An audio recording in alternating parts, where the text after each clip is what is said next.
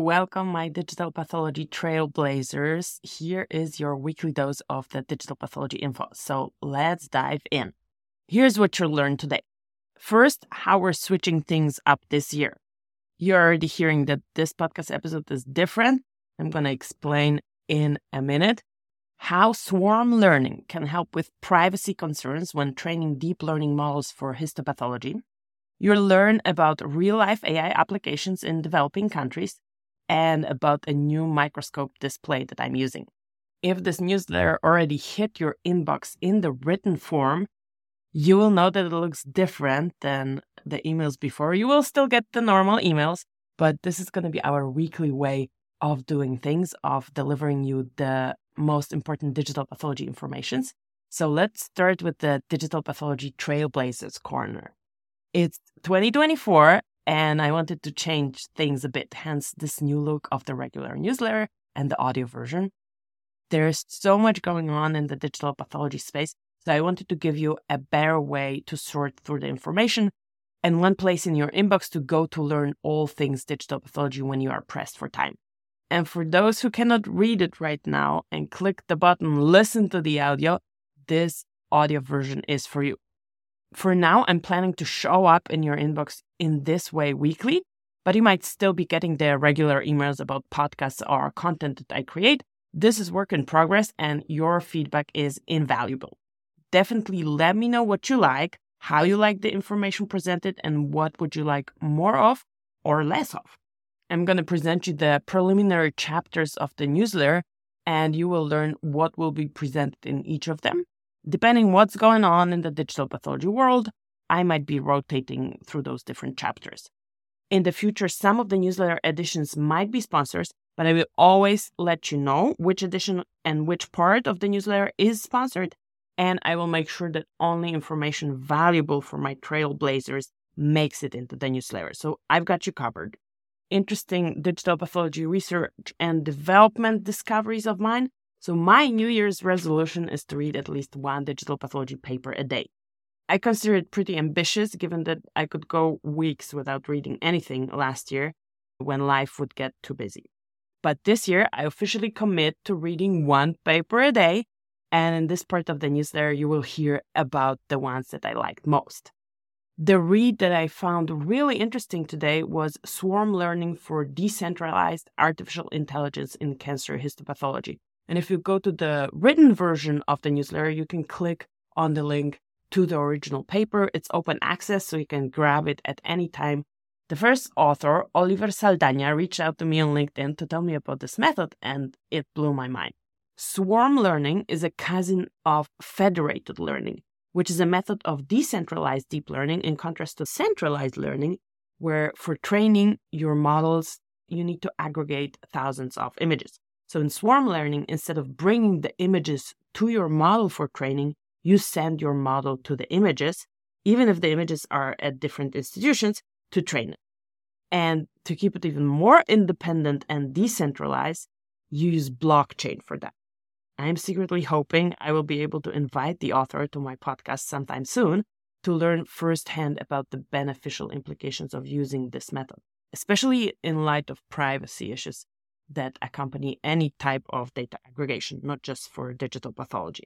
In the next section, interviews and opinions from digital pathology experts. It will not be just me talking, which is most of the time.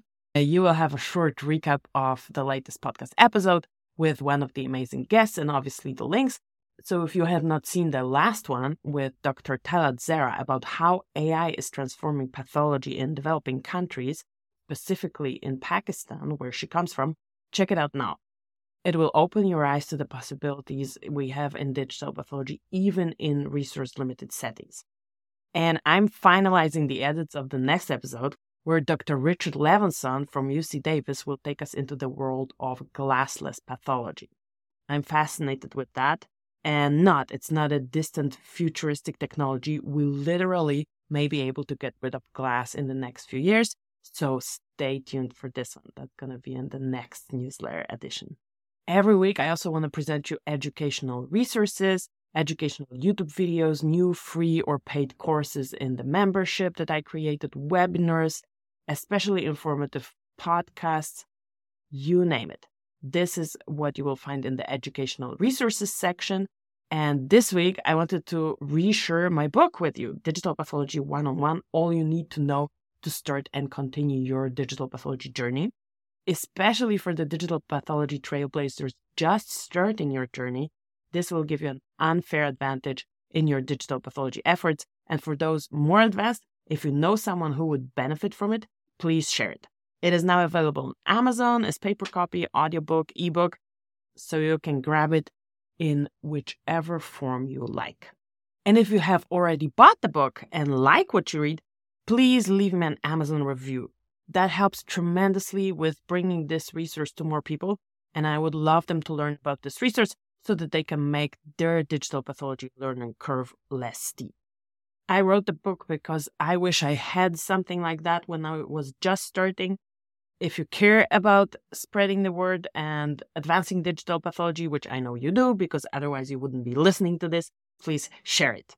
In the next section or next minute here, I want to share the cool digital pathology equipment I am learning about or I am using.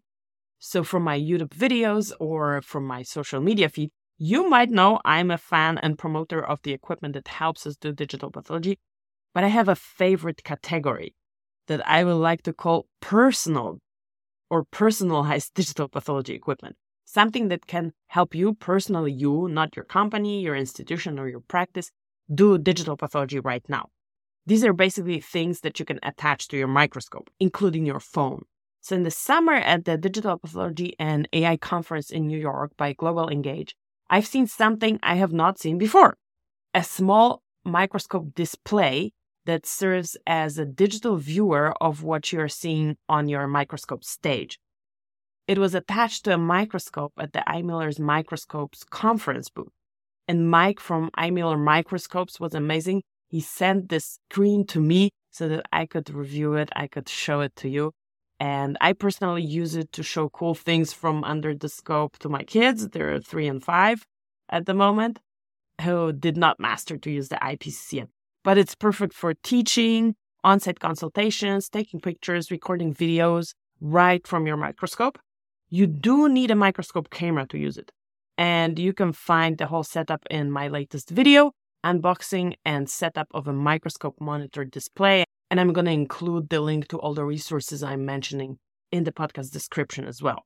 It's going to be a different podcast description. It's not going to be that long because the whole text you will have in your inbox, but the links are going to be there so that you don't have to go back to your inbox to click on them. And a few quick bullet updates of what I'm personally up to. So, on the Digital Pathology Place website, we're updating all the digital pathology events for next year. If you would like a particular course, webinar, or a virtual event to be hosted, let me know. I can make it happen for you either with my team or by partnering with other amazing digital pathology trailblazers. We've done that in the past, and you are an amazing audience. Right now, I'm in Pennsylvania, close to the Maryland border, and snow is not that easy to come by, even in winter. But last week, we did have a snowstorm and together with the man made snow, the Liberty Mountain Resort opened. This is a little mountain next to where I live. So that means my ski patrol duties are resumed. Last year, I was accepted to the local ski patrol, and the journey continues this season. So expect some winter snowboarding pictures on my Instagram stories or on social media. And on my quest of reading one paper per day, I'm exploring the most efficient ways of doing it so, research shows that when listening and reading at the same time, so you can do that with this newsletter actually, the retention of the studied material is greater than when just reading or just listening. Actually, listening is the lowest. So, reading retention is greater than listening, but reading and listening at the same time exceeds the reading as well. So, I am heavily using the Natural Reader. It's a free text to speech tool that I discovered some time ago. You can find a detailed video here reading digital pathology papers with text to speech software, natural reader review. It's on YouTube. I'm going to include the link in the show notes as well. Thank you so much for listening to this. As always, I would love to hear your feedback. Which insight or bullet point was your favorite? What do you want more or less of? Are there topics you would like us to explore more, any other suggestions, let me know by simply replying to the newsletter email in your inbox. And there's one more thing that I'm planning for next year. This is going to be for the Digital Pathology Club members. I am planning on hosting weekly digital pathology Q&A sessions. Preliminary, the date is Friday. If you want to be part of that, get your questions answered by me or by experts that I will be inviting, join the Digital Pathology Club membership. At the bottom of the email, you will find a link to a free trial so you can see for yourself what's inside. And soon enough, we're going to start meeting for the Q&As. And I talk to you in the next newsletter.